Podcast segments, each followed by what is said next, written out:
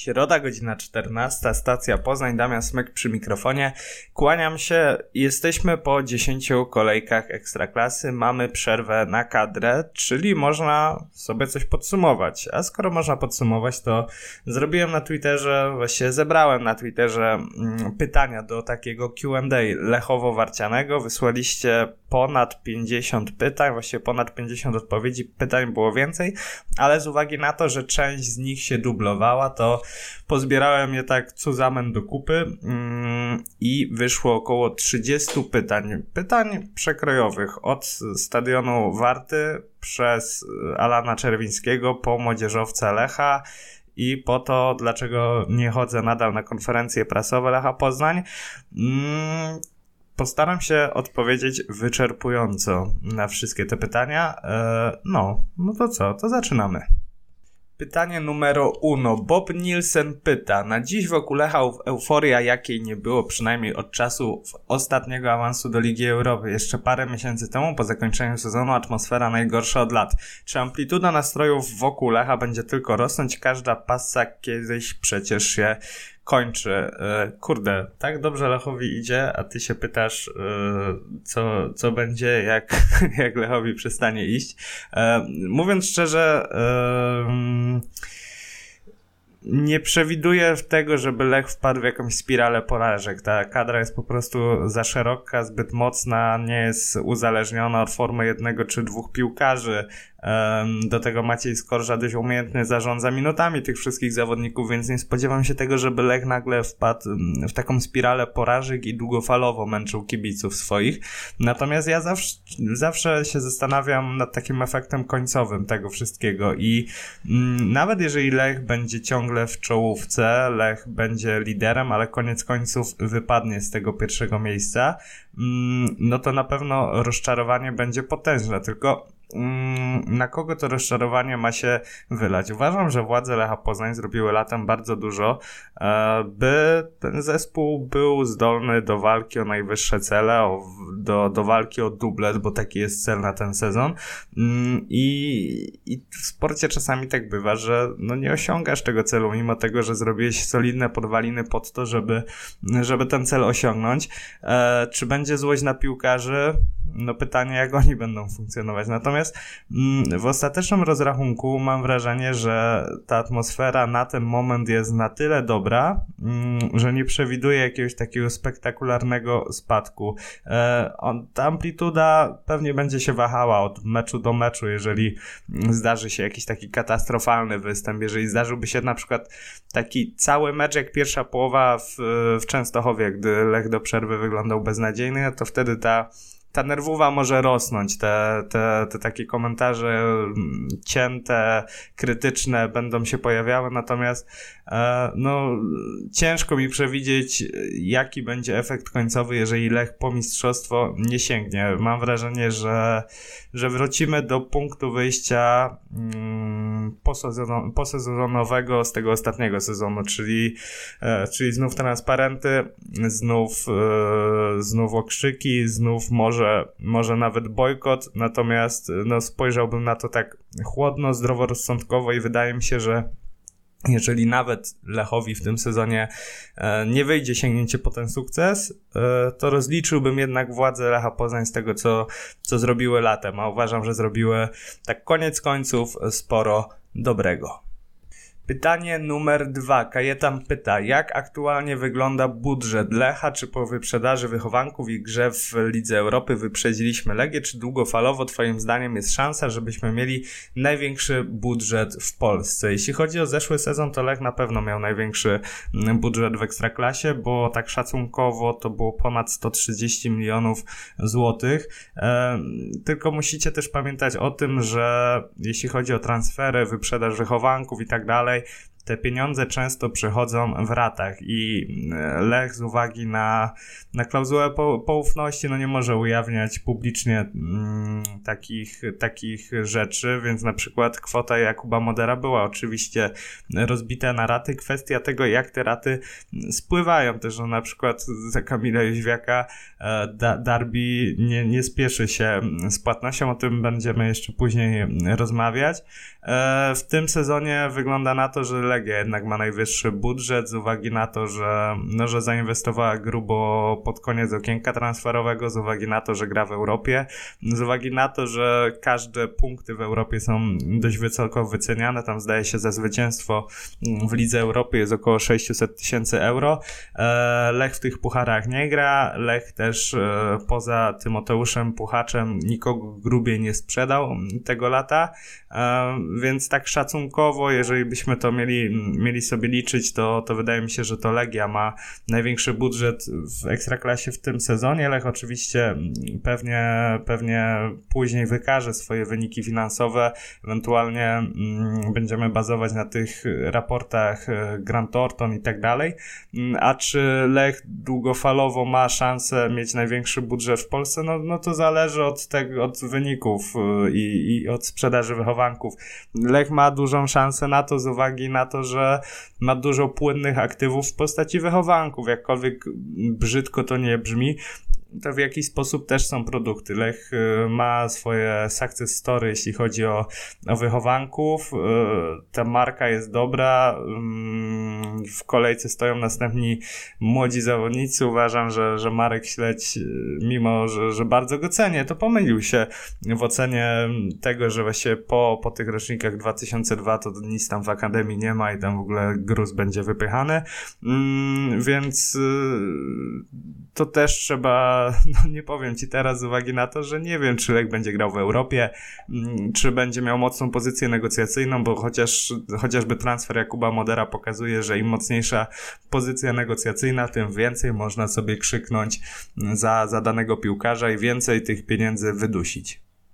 Pytanie numer 3. Kevol pyta, co twoim zdaniem spowodowało, że ta drużyna jest w stanie wracać do meczów, które przegrywa, odwracać wynik, grać spektakularnie przy pełnych trybunach i sporym zainteresowaniu mediów? Po pierwsze Maciej Skorża, po drugie mm, sztab Macieja Skorży, po trzecie już w miarę doświadczony zespół. Zwróćmy uwagę na to, że właściwie mm, nie ma w tych w tej drużynie nikogo takiego nieopierzonego. E, Jakub Kamiński to jest chłopak, który już ma za sobą debiut w, ekstra, w reprezentacji polskiej, który ma za sobą kilkadziesiąt meczów w ekstraklasie. Michał Skóraś też zagrał już ponad pełen sezon w lidze. E, nie ma młodzieżowców takich, którzy dopiero wchodzą. Właściwie, no, zacznijmy od bramki. Bednarek doświadczony, Pereira doświadczony, Szatka, Milic, Salamon, Reboczo, Tiba, Kwekwe, Balua, Iszak, no to są, nie, są, nie są po prostu goście z pierwszej lepszej łapanki. Wydaje mi się, że, że taka suma doświadczeń tych mm, wszystkich zawodników sprawia, że, że Lech unosi presję na ten moment.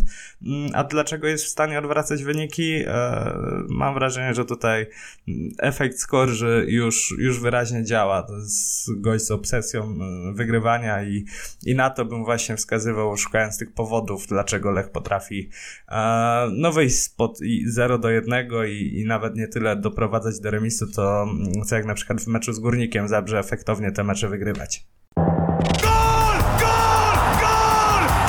Weszło! Weszło! Weszło! Jezu, trzy pytania, a już ponad 8 minut. No dobra, to przyspieszymy trochę.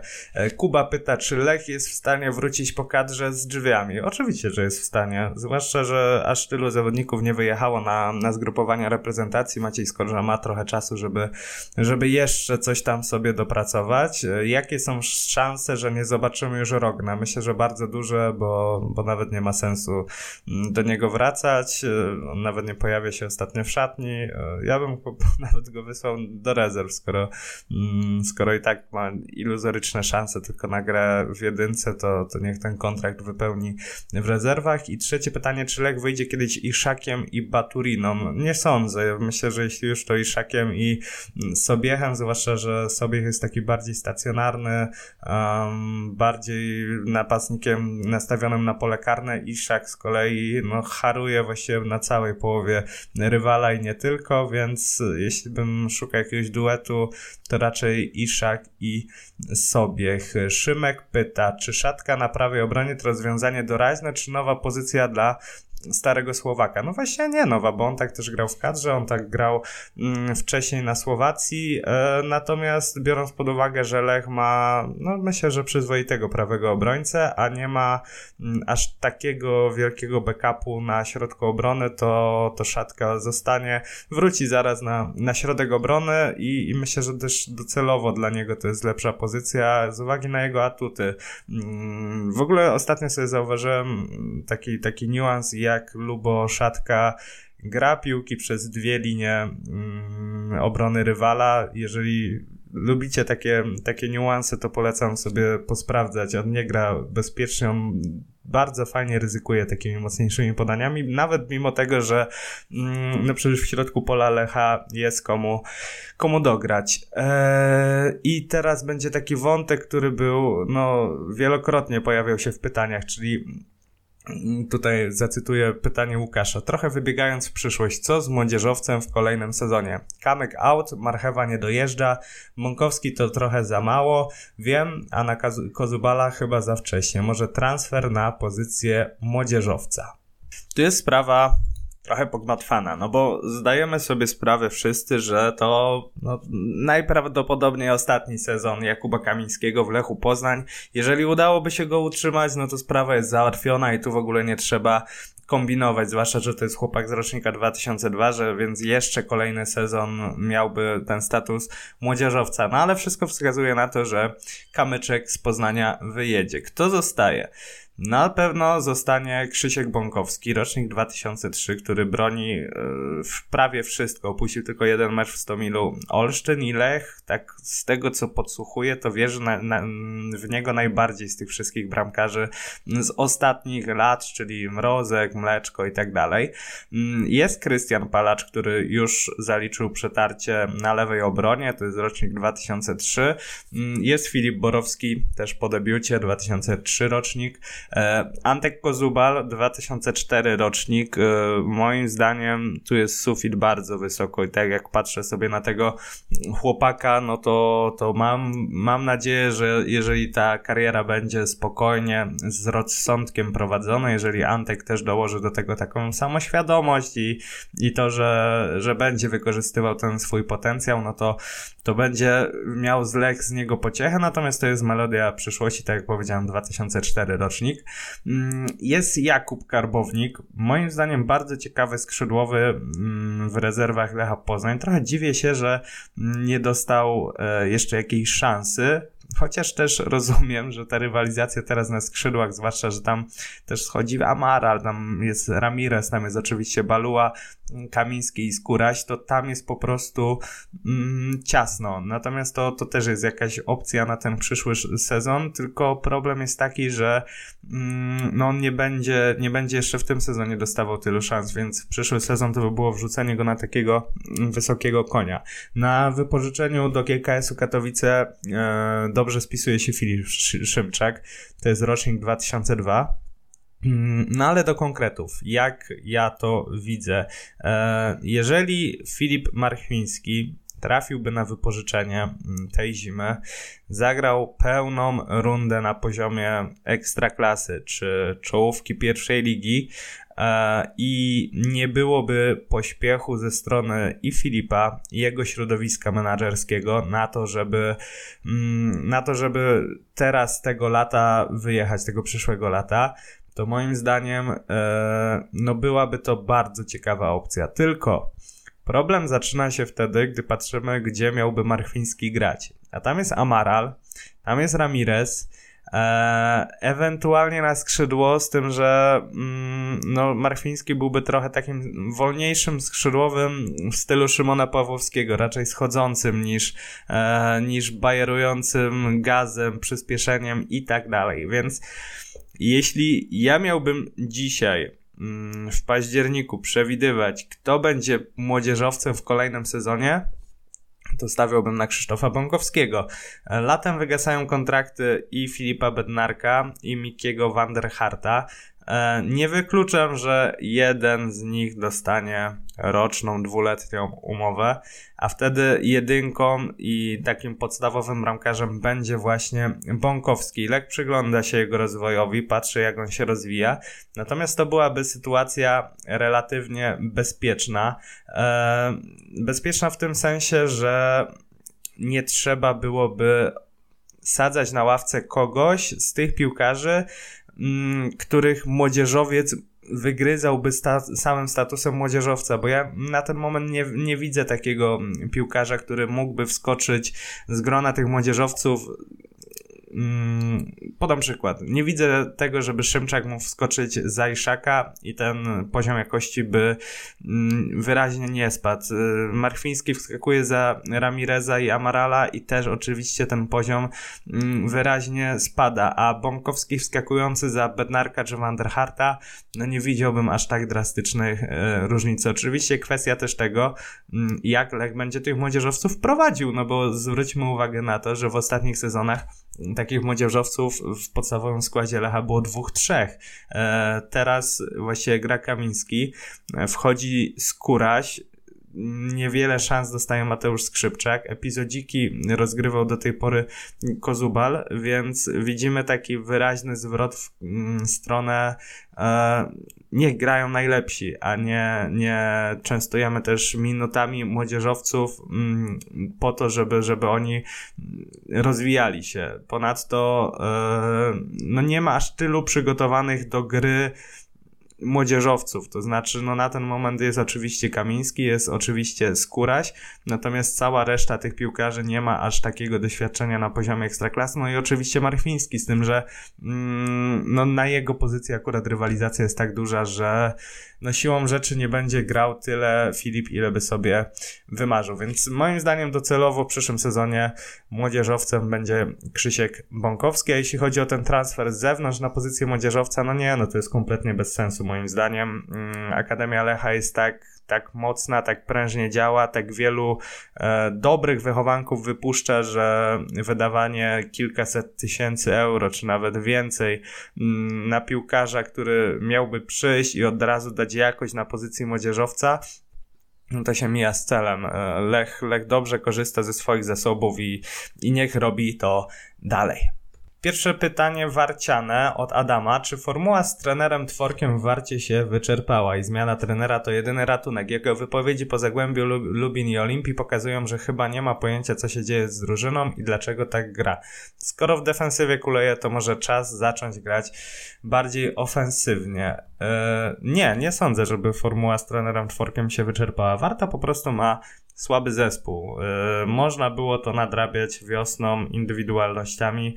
Można było nadrabiać też, yy, no, trochę szczęściem, bo nie ma co ukrywać, Warta miała trochę farta wiosną. Yy, natomiast na dziś Tworek no, nawet jeżeli popełnia błędy, to moim zdaniem ta kadra po prostu taka jest. Jeżeli mm, Warta spadnie w tym sezonie przy takiej kadrze, to ja nie będę zszokowany. Oczywiście problemy Warty w ofensywie są jasne mm, i, i, i Jason Papo no póki co jest takim totalnym chaosem, totalnym no, świrem. Ja czasami mam wrażenie, że on losuje swoje decyzje na boisku. Milan Koren zagrał dobry mecz z Górnikiem Łęczna, zagrał dobry mecz ze Śląskiem Wrocław. Zagrał przyzwoicie z Legią Warszawa, no ale to, to jest za mało jak na to, że spodziewaliśmy się, że ten gość może wejść w buty Makany Baku. E, rozczarowuje mnie Szymon Czyż. Myślałem, że mm, ja pamiętałem tego chłopaka jeszcze, jeszcze z Akademii Lecha Poznań. Tam myślałem, że sufit jest naprawdę wysoko i oczywiście po nim widać, że w takich poszczególnych zagraniach, że on jest ulepiony z trochę innej piłkarskiej gliny, natomiast yy, brakuje mi u niego śmiałości w grze, brakuje mi u niego odwagi. Widać, że tam wizja gry jest, że, że jest przegląd pola, natomiast kompletnie tego nie wykorzystuje. To jest jeszcze takie juniorskie granie, ale, ale nie spodziewam się. Moim zdaniem Piotr Tworek, yy, jak miałbym dzisiaj stawiać pieniądze, to Piotr Tworek dokończy sezon na stanowisku trenera Warty Poznań, bo nie tylko chodzi o to, że, że za zasługi miałby zostać na tym stanowisku, ale też on potrafi diagnozować problemy tego zespołu. Mm, sztab Ward organizuje dużo takich analiz, y, czy to, czy to dla całego zespołu, czy to indywidualnych, stara się rozwijać tych piłkarzy i, i Tworek to też nie jest taki trener, który który się poddaje, więc wydaje mi się, że, że tam do końca będzie walka o to, żeby coś w tym zespole mm, poprawić. Czy te wypowiedzi po Zagłębiu, czy, czy Olimpii pokazują, że nie ma pojęcia, co się dzieje? Nie, wydaje mi się, ja tak nie odczytywałem przynajmniej tych wypowiedzi i wydaje mi się, że tam było dużo, takie, dużo takiej mm, motywacyjnej pompki i, i oczywiście można, warto sprowadzać do tego, że no, w zeszłym sezonie to była atmosferka, a teraz już nie ma. E, samą atmosferką meczu, meczu nie wygrać. Potrzeba też jakości, potrzeba mm, dobrych piłkarzy, a mam wrażenie, że po prostu Warta na ten moment tych piłkarzy ma za mało, za mało dobrych piłkarzy i, i myślę, że jeżeli zimą nie będzie dwóch, trzech wzmocnień realnych, to, to Warta będzie musiała po prostu liczyć, że inni będą jeszcze bardziej beznadziejni.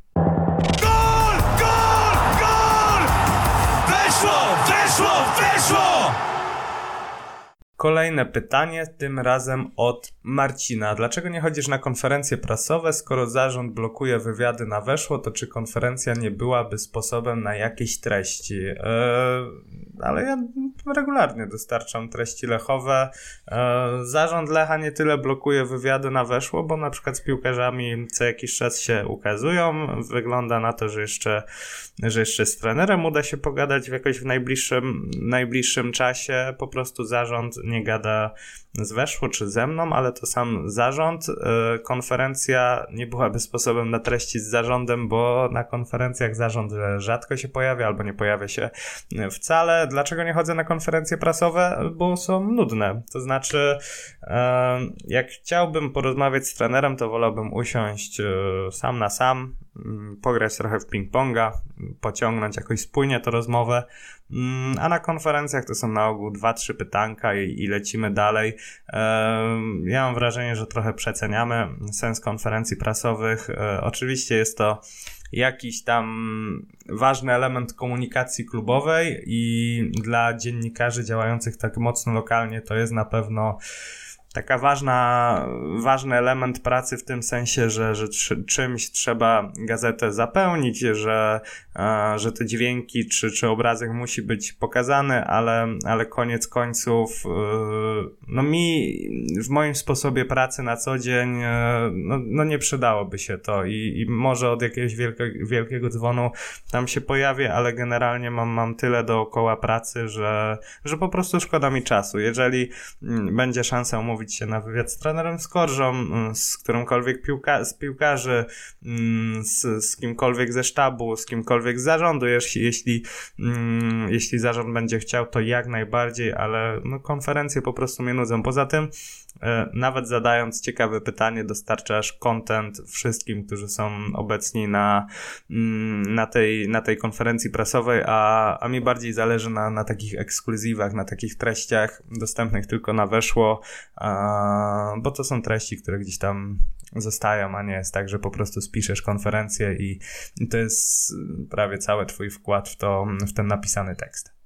Mm, lecimy dalej. Krzysztof pyta, czy marchewa zostanie wypożyczony. Moim zdaniem powinien zostać wypożyczony, e, po to, żeby to, o czym wspomniałem wcześniej, było zabezpieczenie na pozycji młodzieżowca na przyszły sezon, ponadto po to, żeby Marchwiński mógł się rozwinąć. Dziwiłem się, że latem nie został ten temat domknięty, bo myślę, że Filip musiał zdawać sobie sprawę z tego, że będzie grał po prostu mało, zwłaszcza, że widział w jakiej formie jest Żała Amaral, e, że Dani Ramirez to też jest piłkarz półkę wyżej na ten moment od, od, od Filipa.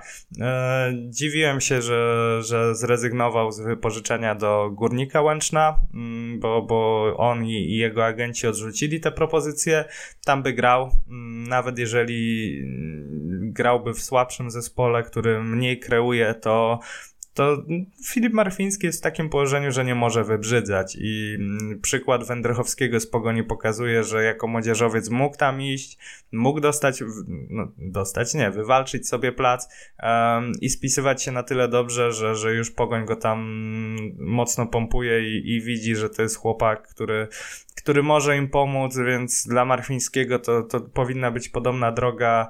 Mm, ja wiem, że Lech wierzy w Filipa, ale, ale danie mu pół roku na takie usamodzielnienie się, na takie okrzepnięcie też z regularną grą, moim zdaniem było bardzo dobrym wyborem, więc mm, jeśli ja byłbym Filipem Marfińskim, jeśli ja byłbym agentem Filipa Marfińskiego, to chciałbym, żeby, żeby mój klient, żeby, żeby Marfiński poszedł zimą na wypożyczenie, czy to do mm, średniaka albo, albo słabszej drużyny ekstraklasy, czy, no nie, w sumie wolałbym zostać w ekstraklasie niż iść do pierwszej ligi. Jeszcze, jeszcze drugie pytanie od Krzyśka. Czy nowy dyrektor sportowy warty zrobi transfery na ekstraklasę, czy już pod pierwszą ligę? No nie, nie, nie robisz transferów pod pierwszą ligę, e, robisz transfery pod ekstraklasę. Utrzym- paradoksalnie czasem łatwiej się utrzymać niż wywalczyć ten awans, więc e, zimą, jeśli będą ruchy do, do warty, to tylko pod kątem ekstraklasy po to, żeby, żeby tę ligę wzmocnić. Nie ma sensu kupować piłkarza pół roku wcześniej po to, żeby on, nie wiem, przygotował się mentalnie na, na pierwszą ligę. Co to, to, to nie. E, lecimy dalej. Wojtek pyta, ja chętnie posłucham, pod jakimi względami rozwinął się trener Maciej Skorża od ostatniej pracy w Lechu, a później w Pogoni. W sensie od, od Pogoni jak się rozwinął, jak, jak dobrze rozumiem. E, mam wrażenie, że trener Skorża stał się dużo bardziej zdroworozsądkowy, taki taki życiowy. ta obsesja wygrywania, którą Maciej Skorze ewidentnie ma i to widać po nim właśnie no, na każdym kroku ten, ten człowiek żyje, żyje, żyje zwycięstwami. Mam wrażenie, że, że nie chcę powiedzieć znormalniał, bo to się źle kojarzy, to tak jakby wcześniej był jakiś nienormalny, ale że w tym wszystkim jest taki bardziej bardziej przyziemny, e, nie wpada w furię, oczywiście no też z tego powodu, że, że tej furii ma mniej, w sensie powodów do furii ma mniej w ostatnim czasie, bo Lechowi tak idzie, ale, ale wydaje mi się, że zmądrzał też w zarządzania piłkarzami, mm, że potrafi też poświęcić swój czas indywidualnie na rozmowę z tym czy tamtym piłkarzem, bo na przykład przypomina mi się historia z Mohamedem Kejtą, który, który był szurnięty i Lech zdawał sobie z tego sprawę, skoro że gdy widział, że, że to jest taki gagatek, to po prostu mm, odpuścił go sobie i nie chciał poświęcać mu jakoś dużo czasu. E, więc co do zasady mam wrażenie, że Maciej Skorża dojrzał nie tylko jako trener, ale też jako człowiek. Yy, I, i, i to jest ważne w tym kontekście, że początkiem końca Skorży e, w sezonie 2015-16 było to, że, że nie potrafił rozmawiać z ludźmi e, i, i to też jest o tyle istotne, jeśli chodzi o współpracę ze sztabem, bo to też widać nawet jak spojrzycie sobie na reakcję mm, Macieja Skorży czy rozmowy w trakcie meczu. E, Maciej Skorża kiedyś był taką Zosią Samosią, teraz dość dużo zadań sceduje na swoich asystentów, na, na sztab, sztab, na trenera przygotowania fizycznego, analityków i tak dalej, więc to też pokazuje to, że Maciej Skorża mm, znormalniał. No, będę do tego wracał, ale, ale te, te, te, słowo znormalniał mi, mi akurat w tym kontekście pasuje, więc to jest taka złapanie dojrzałości w zarządzaniu zawodnikami i w zarządzaniu swoim sztabem. Mam wrażenie, że w tym, w tym kontekście Skorża poczynił największy progres e, i i, to jest krok w dobrą stronę. Michał pyta o rywalizację Kallström-Murawski. Czy ten drugi ma jakieś szanse na wygryzienie Szweda ze składu, z czego wynika to, że nawet przy prowadzeniu 4 do 0 i 5 zmianach Murawski siedzi na ławce cały mecz ze Śląskiem. E, biorąc pod uwagę w jakiej formie jest Jesper Kallström, wydaje mi się, że na ten moment żaden piłkarz w Ekstraklasie na tej pozycji nie miałby szans na wygryzienie Szweda ze składu. Nawet Dąbrowski w dobrej formie z Pogoni z początku tego sezonu nie byłby w stanie. No co ten gość ostatnio gra, to jest, to jest kosmos, jak na warunki Ekstraklasy oczywiście. E, więc no, Radek ma pecha. Mimo, że to jest dobry piłkarz, to ma po prostu pecha. Do tego nie pomógł sobie tym, e, tym meczem z Rakowem Częstochowa. Musi uzbroić się w cierpliwość. No, on też e, przychodził tu z innymi aspiracjami, biorąc pod uwagę, że on podpisywał ten kontrakt zimą, że był taki wyczekany, Lech ściągnął Kasztrema, no i Murawski teraz musi się przyglądać z ławki. Do tego yy, Murawskiemu urodził się potomek, więc te następne tygodnie, następne dni mogą być dla niego nieco cięższe, e, ale to nie jest tak, że nie wiem, Skorża nie lubi Murawskiego, to pod tym względem e, Murawski to nie jest gość, który chodzi, narzeka, psuje szatnie, rozlewa kwasy gdzieś, gdzieś w szatni. No, sportowa rywalizacja. Kasztrom po prostu jest w takiej formie, że, że na ten moment nie ma sensu cokolwiek tu rotować. To by było takie szukanie, szukanie satysfakcji jednego piłkarza kosztem, kosztem gry drużyny, bo, bo dzisiaj moim zdaniem żaden piłkarz nie jest w stanie dać tyle Lechowi w środku pola, co, co Jesper Kallström.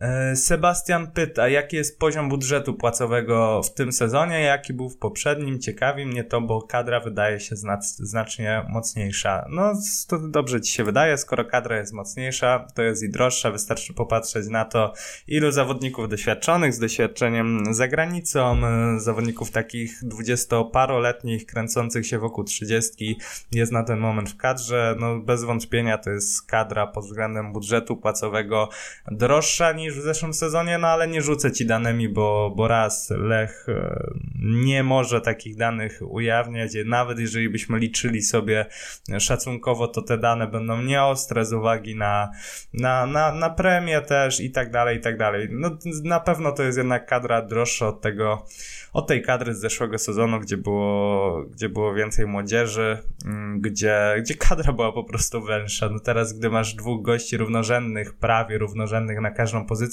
no to siłą rzeczy ten zespół musi być droższy w utrzymaniu, ale Lech świadomie podjął taką decyzję. Lech miał na to pieniądze, więc to nie jest tak, że, że zagrał wabank i zaraz ta, mm, ta kadra nie będzie się spinała finansowo. Kolejne pytanie o Warty Poznań od Damixa. Może nie pytanie, a bardziej temat do przemyśleń. Czy Warta jest w stanie zimie, w zimie ściągnąć do siebie kraka pokroju Baku, który odmieni, odmieni oblicze drużyny? Brakuje Warcie zawodnika tego typu, który swoimi rajdami i dynamiką zrobi miejsce do gry kolegom. No Warta liczyła, że kimś takim będzie Baku, z tym, że najpierw musiałaby go jakoś tak okrzesać taktycznie mm, może włożyć bardziej w te ramy drużyny Piotra Tworka, chociaż z drugiej, z drugiej strony, jeżeli ktoś tam ma cokolwiek zrobić nieszablonowego, no to ten Jason Papo, więc może nawet lepiej niech nie zakładają tego klebna, knebla, bo chłop mm, zgaśnie. Mm, na pewno Warta zrobi jeszcze wiosną, właściwie zimą transfery na, to wiosn, na, tą, na tą rundę wiosenną. Eee, dział scoutingu warty intensywnie działa, mm, obserwują zawodników, y, zwłaszcza na, do ofensywy, na, na dziesiątkę jest szukany piłkarz w kontekście w kontekście zimowego okna transferowego, no bo, bo każdy w klubie widzi, co się dzieje. Brakuje tam jakości, brakuje tego, o czym, o czym Damix piszesz. Yy, jakieś tam pieniądze w budżecie płacowym są, aczkolwiek Warta też rozważa taki sam ruch jak, jak z Baku, czy, czy z Maciejem Żurawskim, czyli wypożyczenie raczej bez opcji wykupu, jeżeli, no tu też zależy kogo uda się dogadać w kontekście zimy, natomiast e, no to jest mus. To jest absolutny mus. Ja uważam, że jeżeli Warta prześpi to, to zimowe okno transferowe, to wiosną będzie miała, mogła mieć pretensje tylko do siebie, gdy, gdy przez ostatnie kolejki będzie zajmować to miejsce bot 3, czyli to, to gwarantowane spadkiem e, transferów. Można się spodziewać i transfery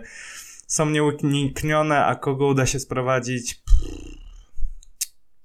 No, chciałbym wiedzieć. Chciałbym wiedzieć już teraz, a obawiam się, że nawet warcie Poznań na ten moment tego nie wiedzą.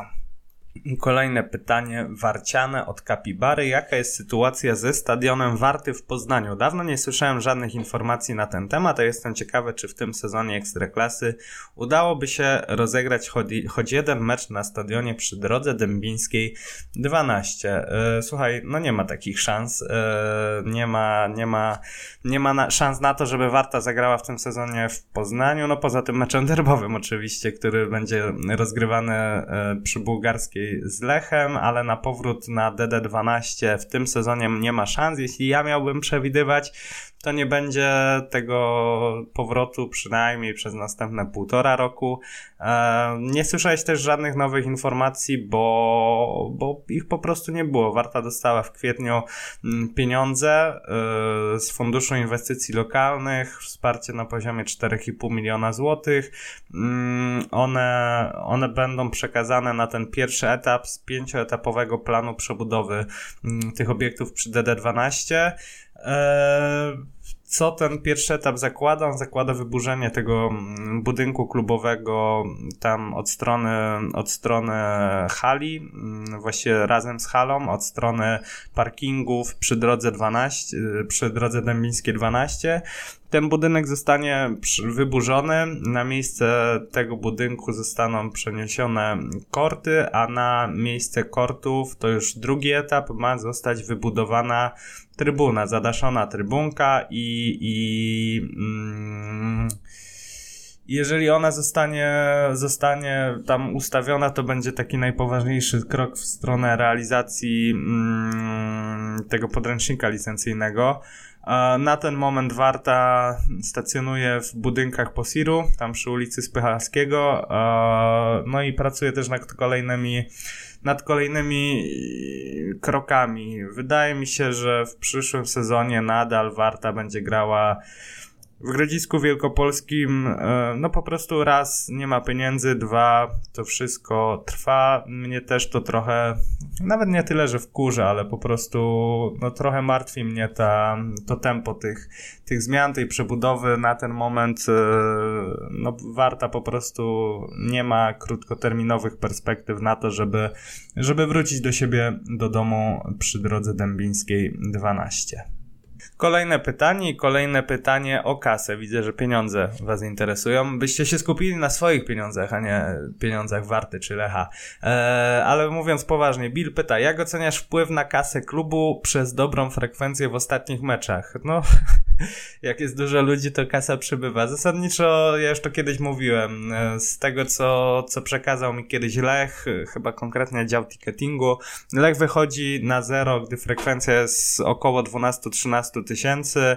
E, wszystko co ponad to Lech po prostu jest na plusie, więc no siłą rzeczy, jeżeli przychodzi tam na stadion 20 3, 25, 27 tysięcy kibiców, to Lech jest, Lech jest do przodu. E, do tego, z tego co, co pamiętam, to nieźle poszły karnety, więc jeśli chodzi o ten sektor taki biletowy w finansowaniu Lecha Poznań, no to on przy dobrych wynikach po prostu e, się spłaca, więc jeżeli chcecie pomóc Lechowi, to, to kibicujcie wychowankom, kibicujcie e, grze w Europie, ale też chodźcie na mecze i dokładajcie kasę do kasy klubowej, bo, bo tak jak powiedziałem, Lech od 12-13 tysięcy na trybunach e, jest do przodu, jeżeli mm, jest ta frekwencja powiedzmy 10-7 tysięcy, to, to Lech jest w plecy przy organizacji meczu meczu, bo, bo to trochę wszystko kosztuje, stewardzi, ochrona i tak dalej, i tak dalej.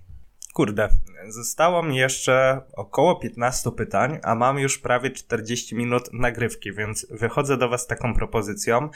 E, jeżeli macie jeszcze jakieś pytania, to dorzućcie je pod moim postem na Twitterze i ja postaram się na wszystkie jeszcze odpowiedzieć w przyszłym tygodniu. Być może skaperuję kogoś do mojego studia na Grunwaldzie, e, na Ogniku konkretnie i nawet podpowiadamy sobie we dwójkę. Mm, może nawet uda się ściągnąć kogoś z klubu, żeby, żeby na pewne pytania podpowiadał. Być może uda się nagrać też jakąś rozmowę mm, z piłkarzem Lecha Poznań, więc ja mam taką propozycję. Na dziś skończymy, bo i tak nie uda mi się na wszystkie odpowiedzieć. No cholera, rozgaduję się przy każdym, każdym pytaniu, e, więc za tydzień zrobimy sobie jeszcze jedne takie Q&A, bo, bo wydaje mi się, że tych takich mm, wątpliwości, zagwozdek, mm, kwestii do wyjaśnienia, przewidywań predykcji, ładnie mówiąc, jest sporo.